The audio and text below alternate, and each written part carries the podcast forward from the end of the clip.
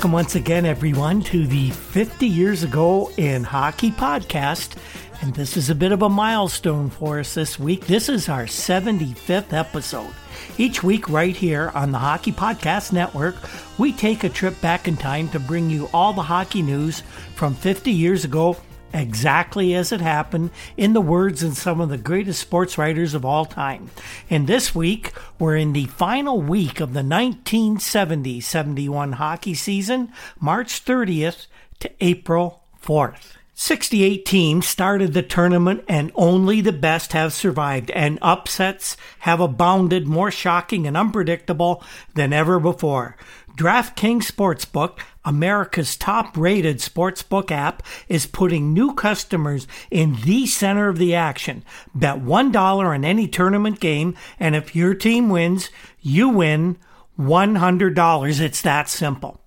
Turning $1 into $100 is 100 to one odds. Pick any college basketball team that's still in the hunt for your shot at winning $100. All it takes is a $1 bet and that team winning their next game. There's no better way to put your college basketball knowledge to the test than to put your money where your mouth is with DraftKings Sportsbook. Don't worry if college basketball isn't for you. DraftKings Sportsbook offers daily odds, boosts on pro basketball, hockey, golf, and so much more. DraftKings is safe, secure, and reliable so you can depend and withdraw your funds at your convenience.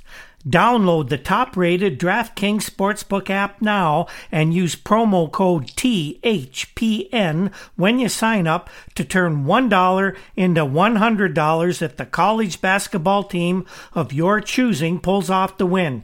That's code THPN to turn a dollar into $100 for a limited time only at the DraftKings Sportsbook.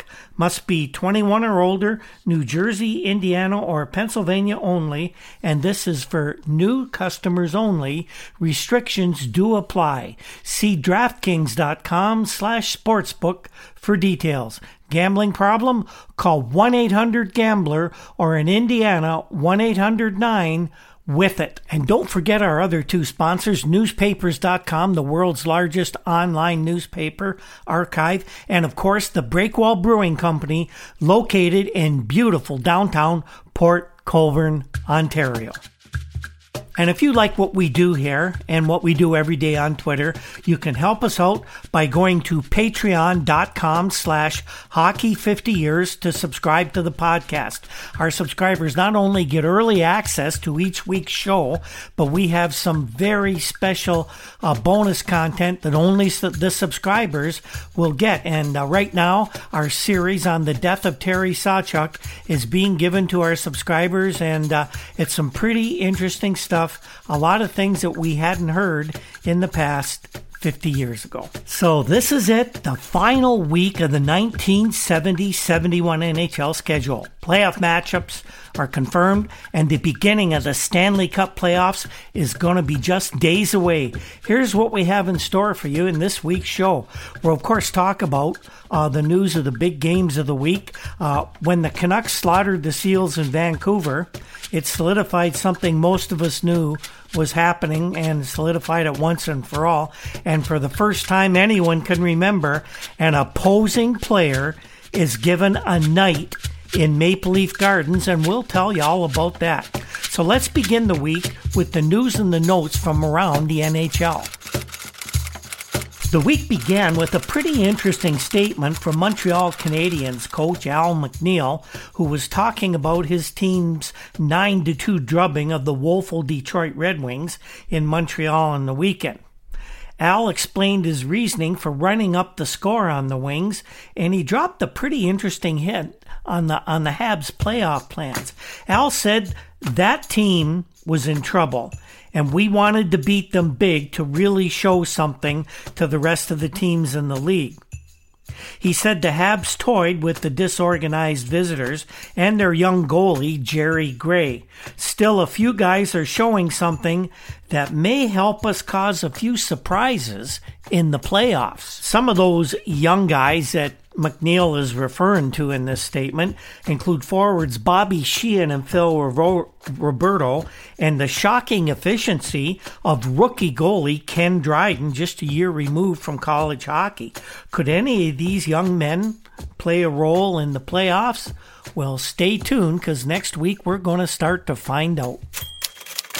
The Vancouver Canucks slaughtered the California Golden Seals on the weekend going into this week by a very non hockey score of 11 5 on Sunday night. And that was a game that was basically a microcosm of the entire Seals season. That loss ensured that California can finish no higher than having the worst record in the National Hockey League for 1970 71, and that's quite an accomplishment when you consider the ineptitude of the Detroit Red Wings.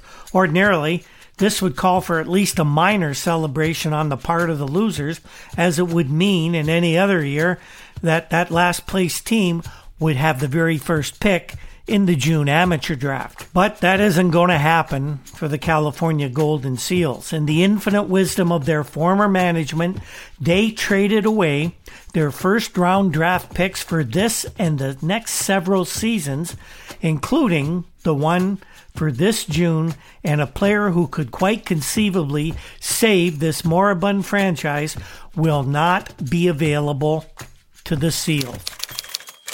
The already stacked with young players powerful Montreal Canadiens own the California pick as a result of a curious set of transactions whose details aren't even clear to the uh, Seals' present general manager and coach, Fred Glover. In fact, Fred was asked about how the team could have given up uh, these draft picks, and he told he told reporters he didn't really even know.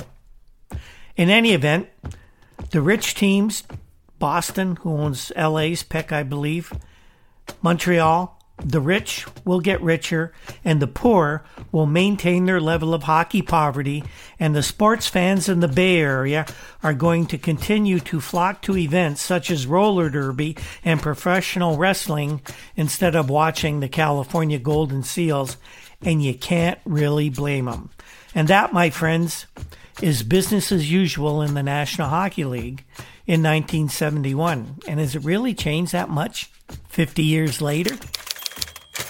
Dave Gardner of the Toronto Marlboros was named the winner of the Red Tilson Memorial Trophy this week. Uh, I, being a Niagara boy, I thought Marcel Dionne should have got it, but let's talk about this award a bit. Dave is a slender splinter from an old block of hockey talent.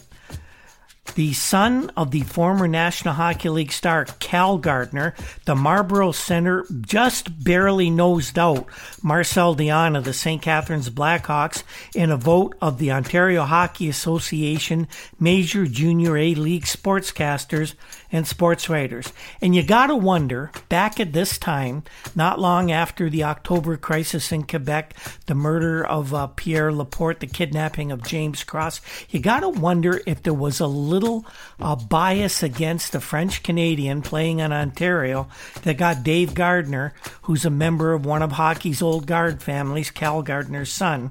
You wonder if that maybe might have affected the vote in 1971.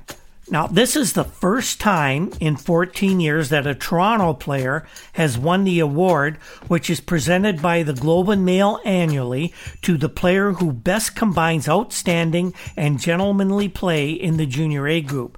The last Toronto winner was Frank Mahovlich of the St. Michael's Majors in 1958, and the only previous Toronto Marlboro winner was George Armstrong way back in 1950 before I was even born. In this year's polling, Peterborough goalie John Garrett was third, uh, followed by Montreal defenseman Jocelyn Guevremont and Peterborough forward Craig Ramsay.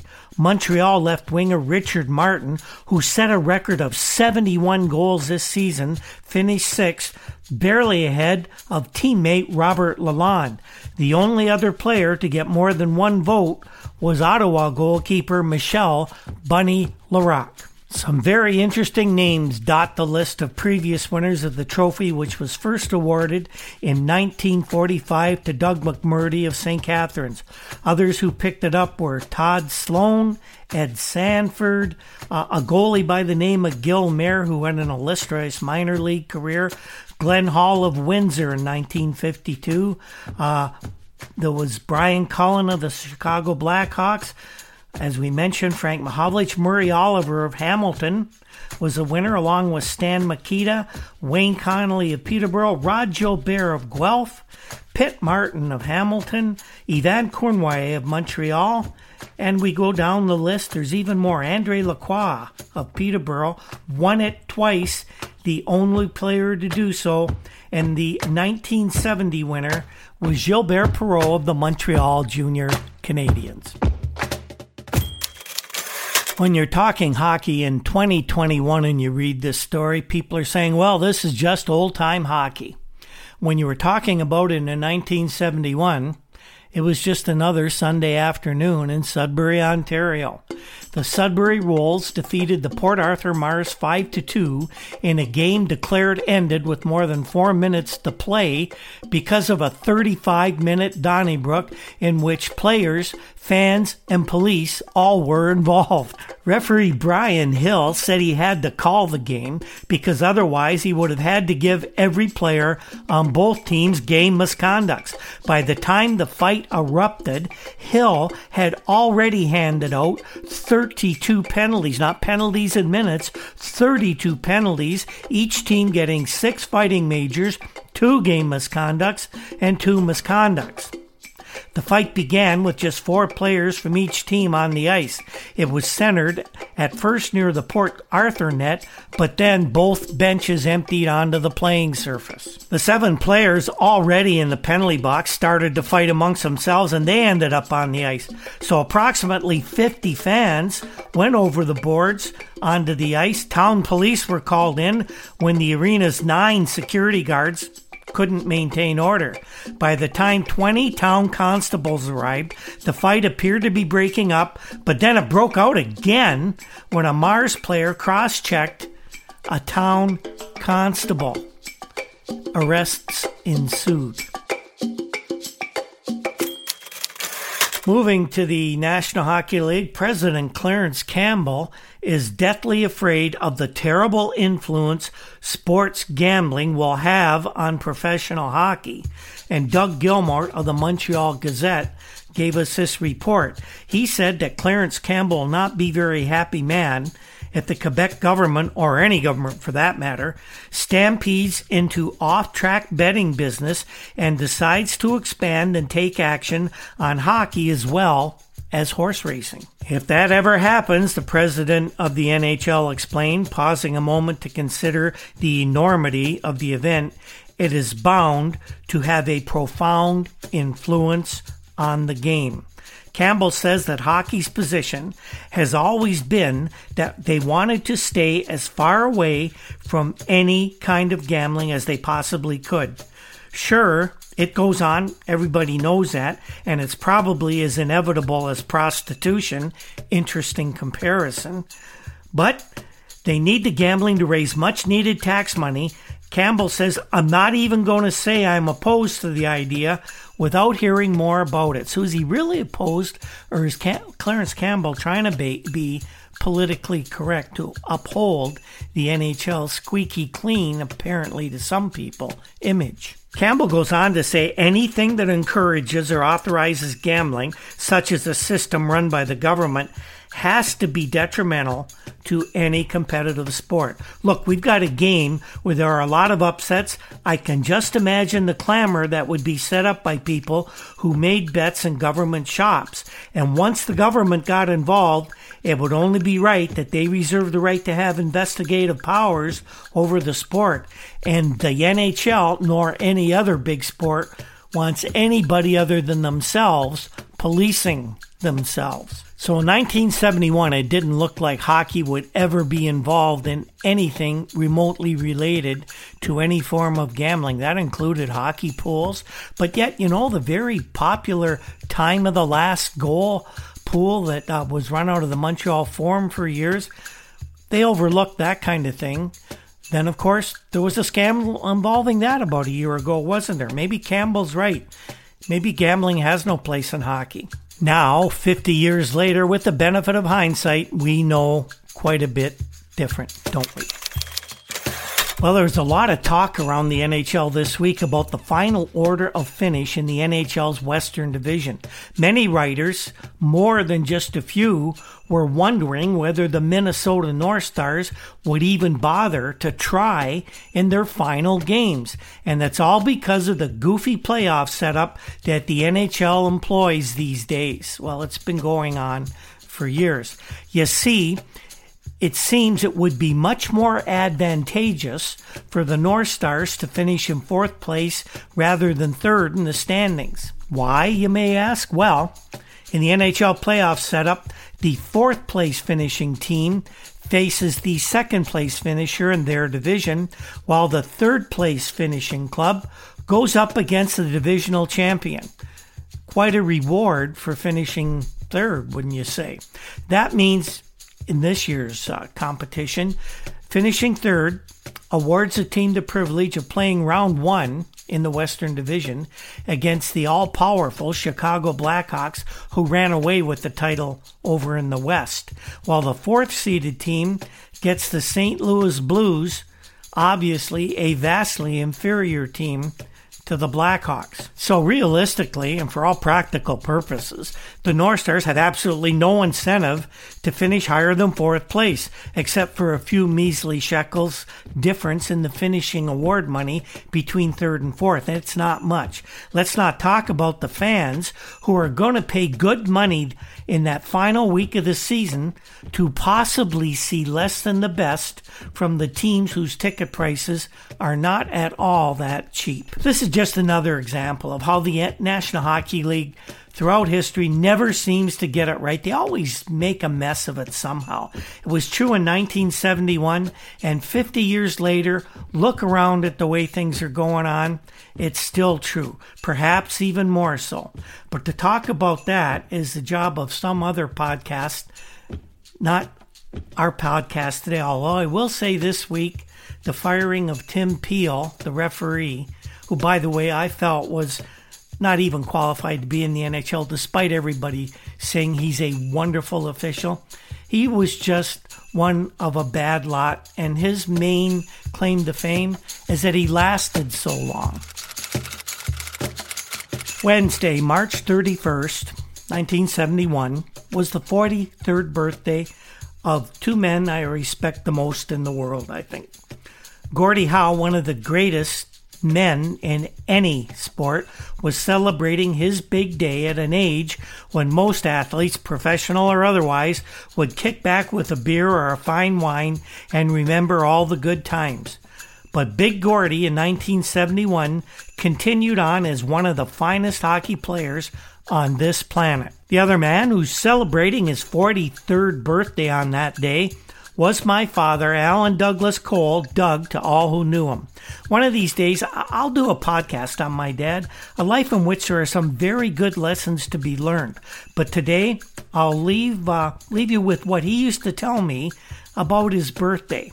My dad was like myself, a big hockey fan. He introduced me to the game, and he would always, when we talked about hockey and Gordie Howe and him sharing a birthday, my dad would say that on March 31st, 1928, God played a very nasty joke on the rest of us here on earth.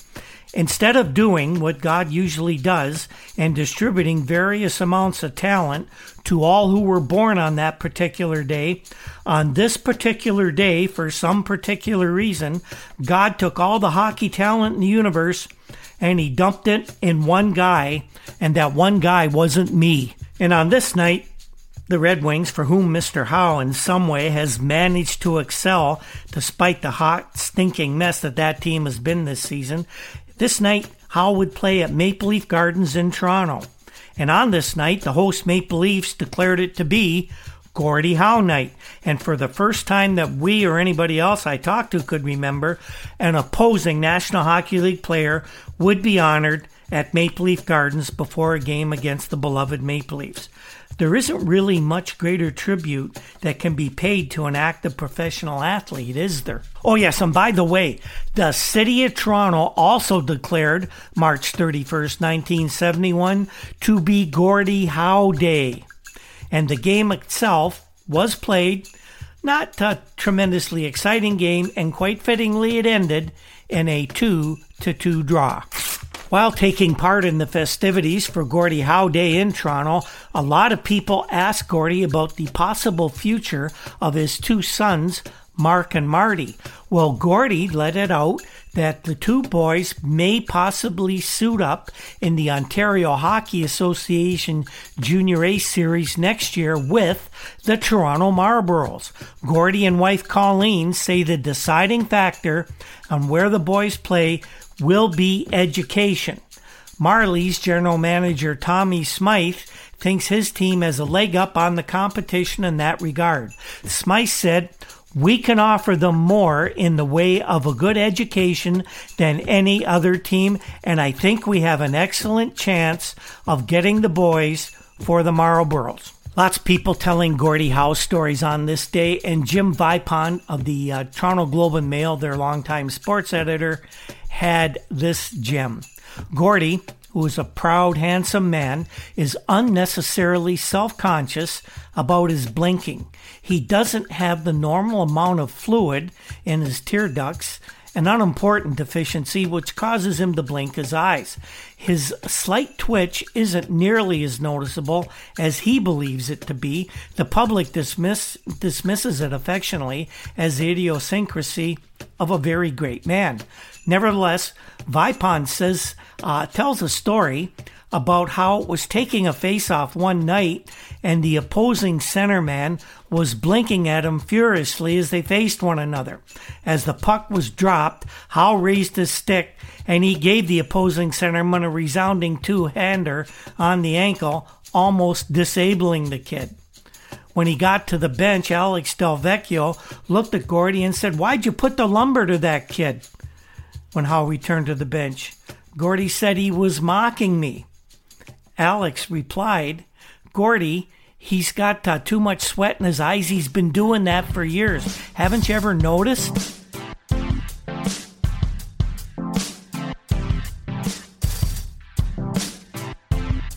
Well, it seems to be Alex Delvecchio rumor season these days. Last week, we told you there were whispers that Fats was going to be dispatched during the offseason to the Los Angeles Kings in a trade which would reunite him with former boss Sid Abel. Alex would be either a player or a player coach of the Kings. This week, another uh, story was making the rounds.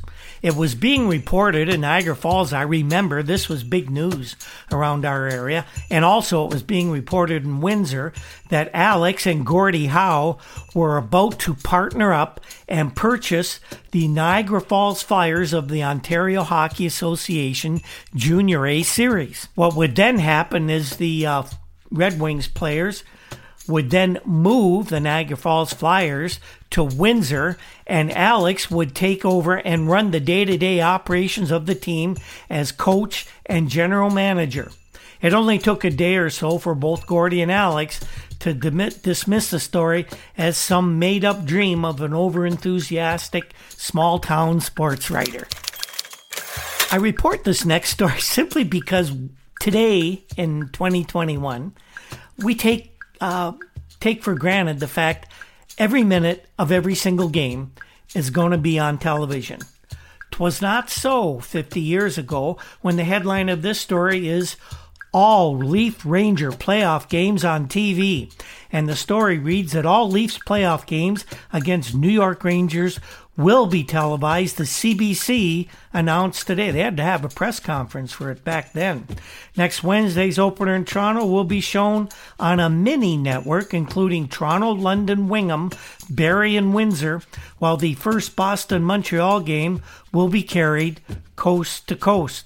The following night, the Leafs match would be shown nationally, and Canadians would be covered only in Quebec. So that's not terribly different different games being shown nationally as opposed to a regional network.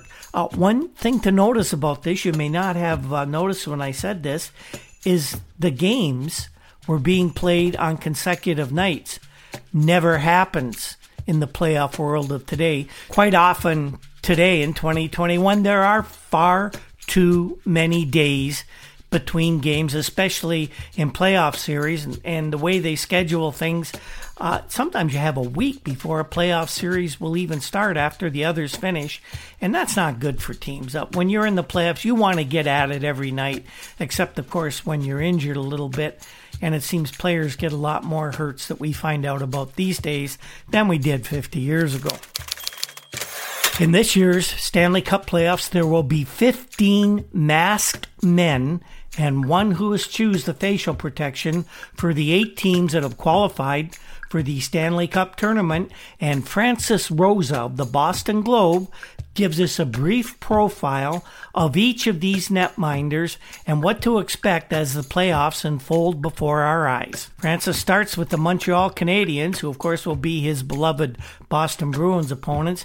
He says that Rogie Vachon, a 5'7", 160 pound 25 year old, shoots left. He's a stand up conservative type of goalie who lately has taken to wandering from his net a bit more. Rosa says that because Vachon is small, he should be really staying in his net to pre- prevent uh, high drives from beating him, and he has to stand up as well. Rosa also talks about Ken Dryden, who's the probable Montreal backup goalie. At this point, he seems to have replaced Phil Myre as the number two man on the Montreal depth chart. Dryden is described as a spread eagle type, sort of in the manner of Tony Esposito of Chicago or the Blues Glenn Hall. Former Cornell goalie who's relying less on his glove and more on his feet than he did in college. The Bruins men are Gerry Cheevers, 30, and Eddie Johnson, 35. Cheevers is a wanderer who likes to handle the puck and does that very well. He moves to charge the pucker skaters and he'll drift back, cutting the angles. Eddie Johnson is a six foot, 190 pounder who shoots left. He's a very conservative stand up goalie who plays to cut down the angles and he doesn't come out of his crease so much. Something Francis Rosa seems to always dwell on is how much a goalie comes out of his crease. Very interesting. The Rangers pair is 35 year old Eddie Giacomin, a 5'11, 175 pounder, and 30 year old Gilles Villemure, a 30 year old rookie this year. Giacomin is the best puck handling goalie in the league, a genius wanderer. Fans of the Maple Leafs would dispute that, having Jacques Plante, probably the best puck handling goalie to this point in history. Emile Francis says that uh, is like another defenseman the way he handles and passes the puck. He's always on the move. Gilles Villemure, uh, he was uh, described as a stand up goalie. He plays deep in the net and he doesn't crouch because he's short. Rosa talks about Toronto's two goalkeepers 42 year old Jacques Plante and 26 year old Bernie Parent. About Jake the Snake, Rosa writes, uh, not leaving the crease much in these twilight days of his career. Once again, this overall theme for Francis Rosa is whether you stay in the crease or not. He's masterful at playing the angles, seasoned, and with a knack of rising to occasion. Jock's at his best in the playoffs, according to Francis Rosa. About Bernie Parent, Rosa says he's a stand up conservative goalie, an almost classic copy of Jacques Plante, who, as we all know, was Bernie's idol growing up in Montreal. Chicago uh, has only one goalie listed here. Uh, it is Tony Esposito. Uh, they do t- say that Ken Brown is the backup of Esposito, the description is a spread eagle, flopping type goalie who seems to throw his body in all directions in front of the net. He goes down quickly, but has that extra sense that tells him where the puck is going to be going. He looks almost as though he's scrambling, but Tony always knows where the puck is. And of Ken Brown, Rosa says he's 22 years old, 5'11, 175 pounds, and he shoots left and that's all he knows about young Ken Brown. Philadelphia's two goalkeepers are Bruce Gamble, 32, and Doug Favell, same age as Pront, 26. Gamble, a 5'9", 200 pounder, shoots left, and he is described as a conservative goalie who holds his spot, doesn't often move out to the skater, prefers to cut down the angles from the crease. Uh, I think Francis is a little bit unclear on how goalkeepers cut down the angles. Doug Favell, a 5'10, 172 pounder, uh, he's an up and down type. They call him a flopper, and he likes to handle the puck. And Doug's main uh, claim to fame, his best uh, attribute, according to Francis Rosa, is he is very quick. St. Louis Blues have a couple of fellas who are no spring chickens. Glenn Hall is 39 uh, a left handed shot. He's a classic sprawler, according to Rosa. He throws his legs in both directions and, like Plante, plays best when the money is on the table. Throwing his legs in both directions is what we describe 50 years later as the classic butterfly style.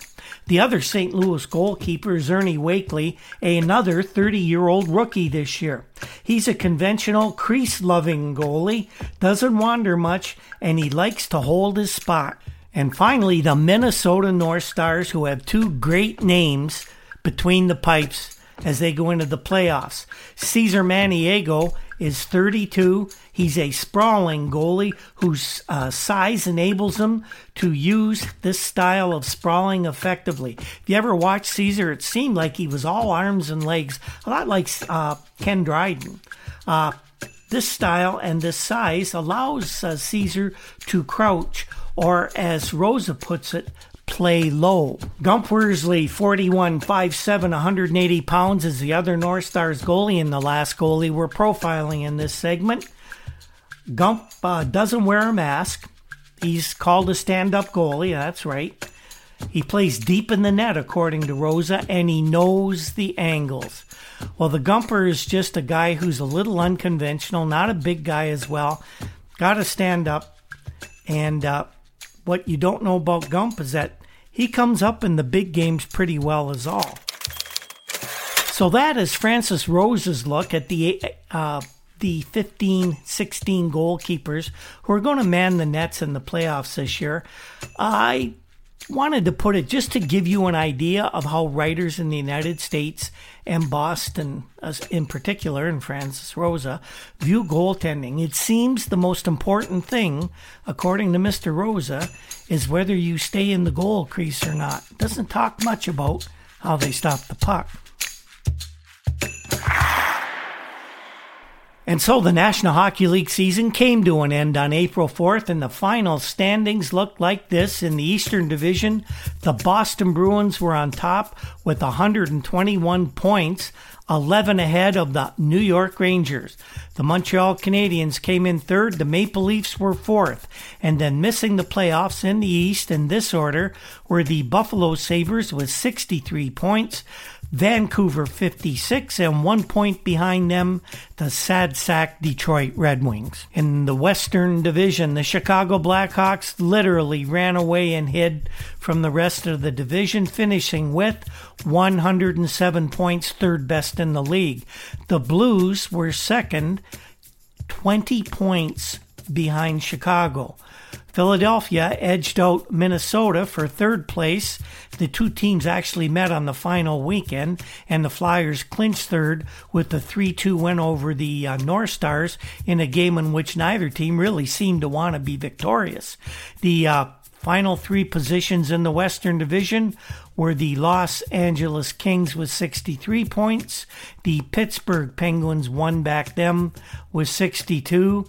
And way back at the bottom, the California Golden Seals with a paltry 45 points in 78 games.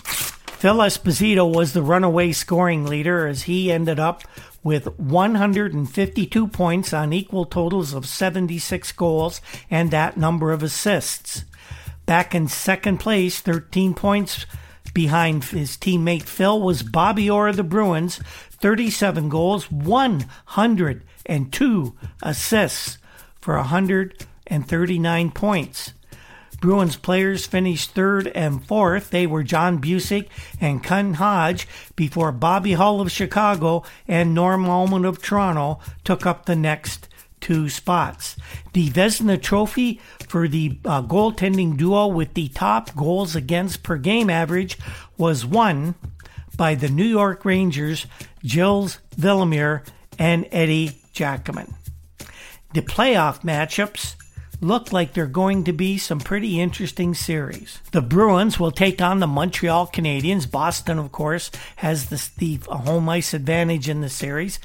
And this one people are calling a slam dunk, but we won't get into all the predictions that are being out there.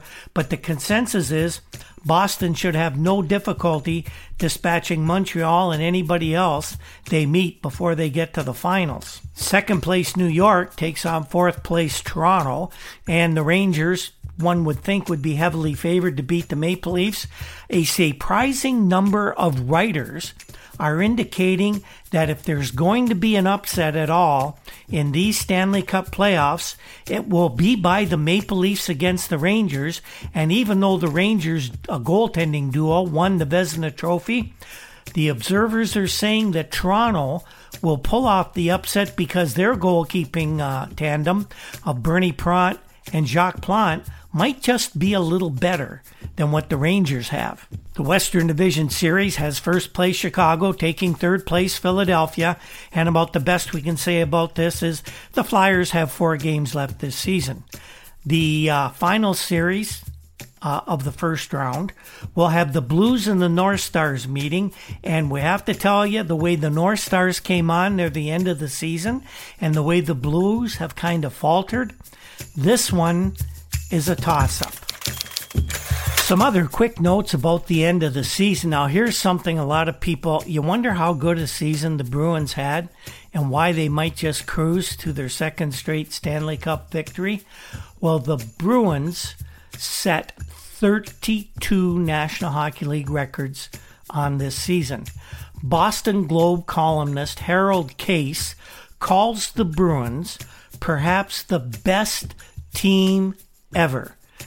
But if you know Harold Kaese and most of the other Boston writers, nothing has changed in 50 years. Jack Edwards is the biggest homer in hockey media these days, although the guys from Chicago in in 2021 might give him a run for his money. Harold Kaese uh, was gushing over just how great the Bruins are, and he couldn't see any other team even coming close to what the Bruins have done this year or being this good ever again. But we do have a story about the Bruins setting all these records, and it's from United Press International. It's pretty much uh, neutral on who uh, they root for.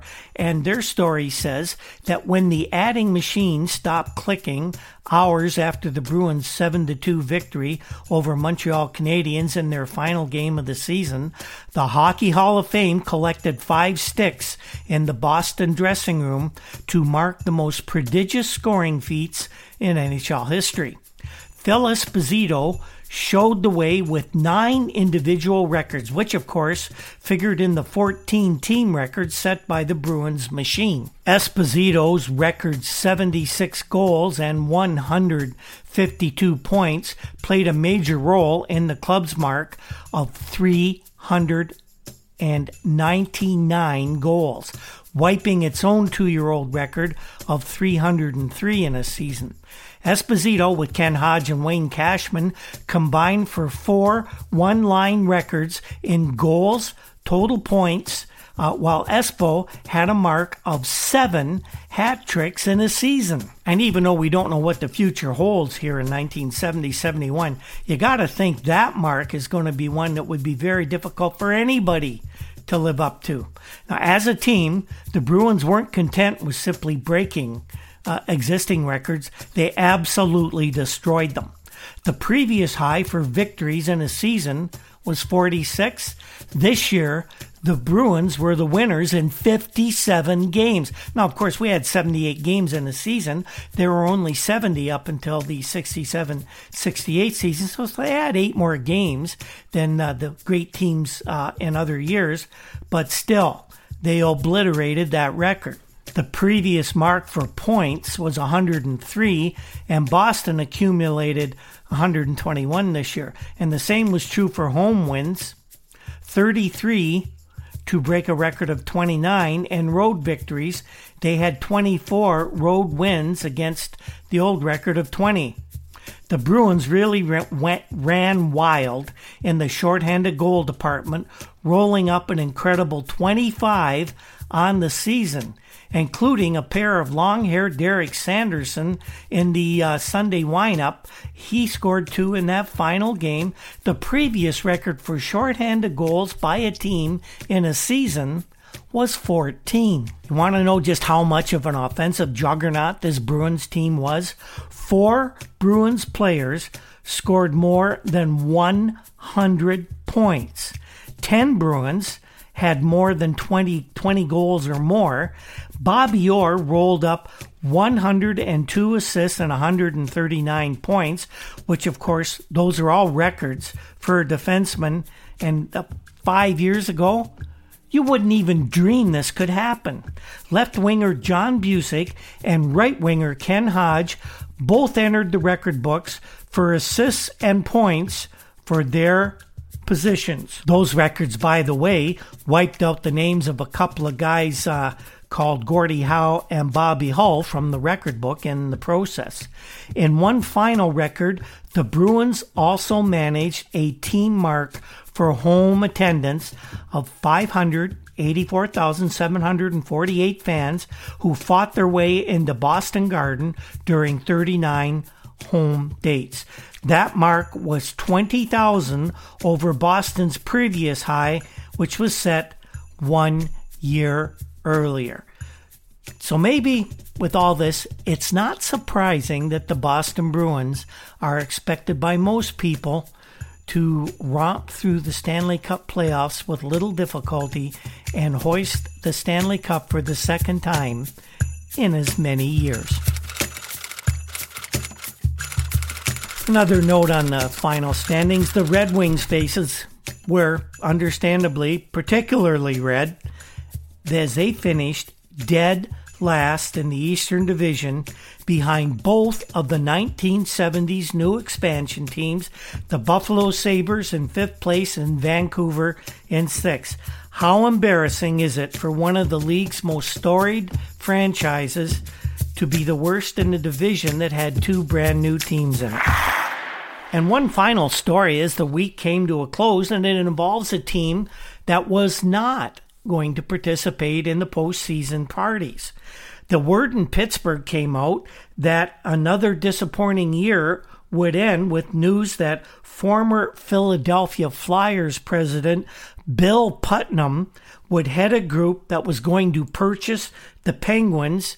This would bring some much needed stability to a very troubled franchise, and Putnam insisted that they would not move the Penguins out of Pittsburgh. But just remember this Putnam is a New York City banker. And in the fall of 1972, there will be a brand spanking new arena seating about 14, 15,000 in Long Island, New York, the Nassau County Coliseum. And the people at the Nassau County Coliseum have said that they are not going to have minor league tenants. They want an NHL team in that rink. Putnam's in New York. The Penguins, for now, are in Pittsburgh. Could they be moving to Long Island? Time will tell. So that's our show for the final week of the 70 71 season, everyone. And what did we learn in this very eventful week?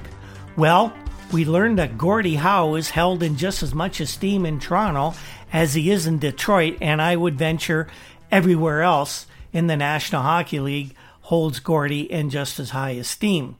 Uh, we learned the first round playoff matchups were set, and the bookies and others were setting the odds and hoping that there wouldn't be too many too many uh, upsets. And we learned about the records that the Boston Bruins set throughout this season. One other thing that came to our attention was an off the cuff statement from Al MacNeil that didn't get too much attention, but he said that the Habs had some surprises, and it would turn out that MacNeil was being very prophetic. In next week's show, here's some of the stories we're working on for you. Gordie Howe will have some news on his possible future in the National Hockey League. Gordie uh, will talk about whether he'll play or not. Before the series uh, even had started, Boston writers were reporting that the Montreal Canadiens were already demoralized because they were facing such an offensive juggernaut in the Boston Bruins. And of course, the big news of the week will be the first few games of the opening round of the playoffs, and we will talk all about those as well. Plus, we'll have much, much more. The 50 Years Ago in Hockey podcast is produced by Andy Cole. Can't thank Andy enough for what he does with this podcast. If you're thinking of putting a podcast together, you couldn't do any better than to get Andy to help you out with it. If you're interested in something like that, get a hold of me and I'll hook you up with Andy. He's a true media professional the very popular Juno nominated Toronto indie rock group, the Rural Alberta Advantage, provides our introduction and exit music. And if you ever get a chance to see them perform live, once things open up again, don't miss the opportunity. They put on a wonderful live show. Other musical pieces and sound effects in this podcast are by Andy Cole as well. Our research comes from files from the Toronto Star, Toronto Globe and Mail, and of course, all the fine publications found at newspapers.com. You can find us on Twitter at, at Hockey50Years and on Facebook under 50 Years Ago in Hockey banner, and our WordPress site is hockey50yearsago.com. Of course, you can get us on the Hockey Podcast Network, uh, you can get us through your favorite podcast app. And don't forget to have a look at DraftKings if you're interested at all in fantasy sports. They are the best in the business at fantasy sports. Thanks again to everyone who tunes into our show every week. It's going to be an exciting 70 71 playoffs uh, series, and we hope you'll be with us all the way. And on that note, we will see you next time. When the ice breaks.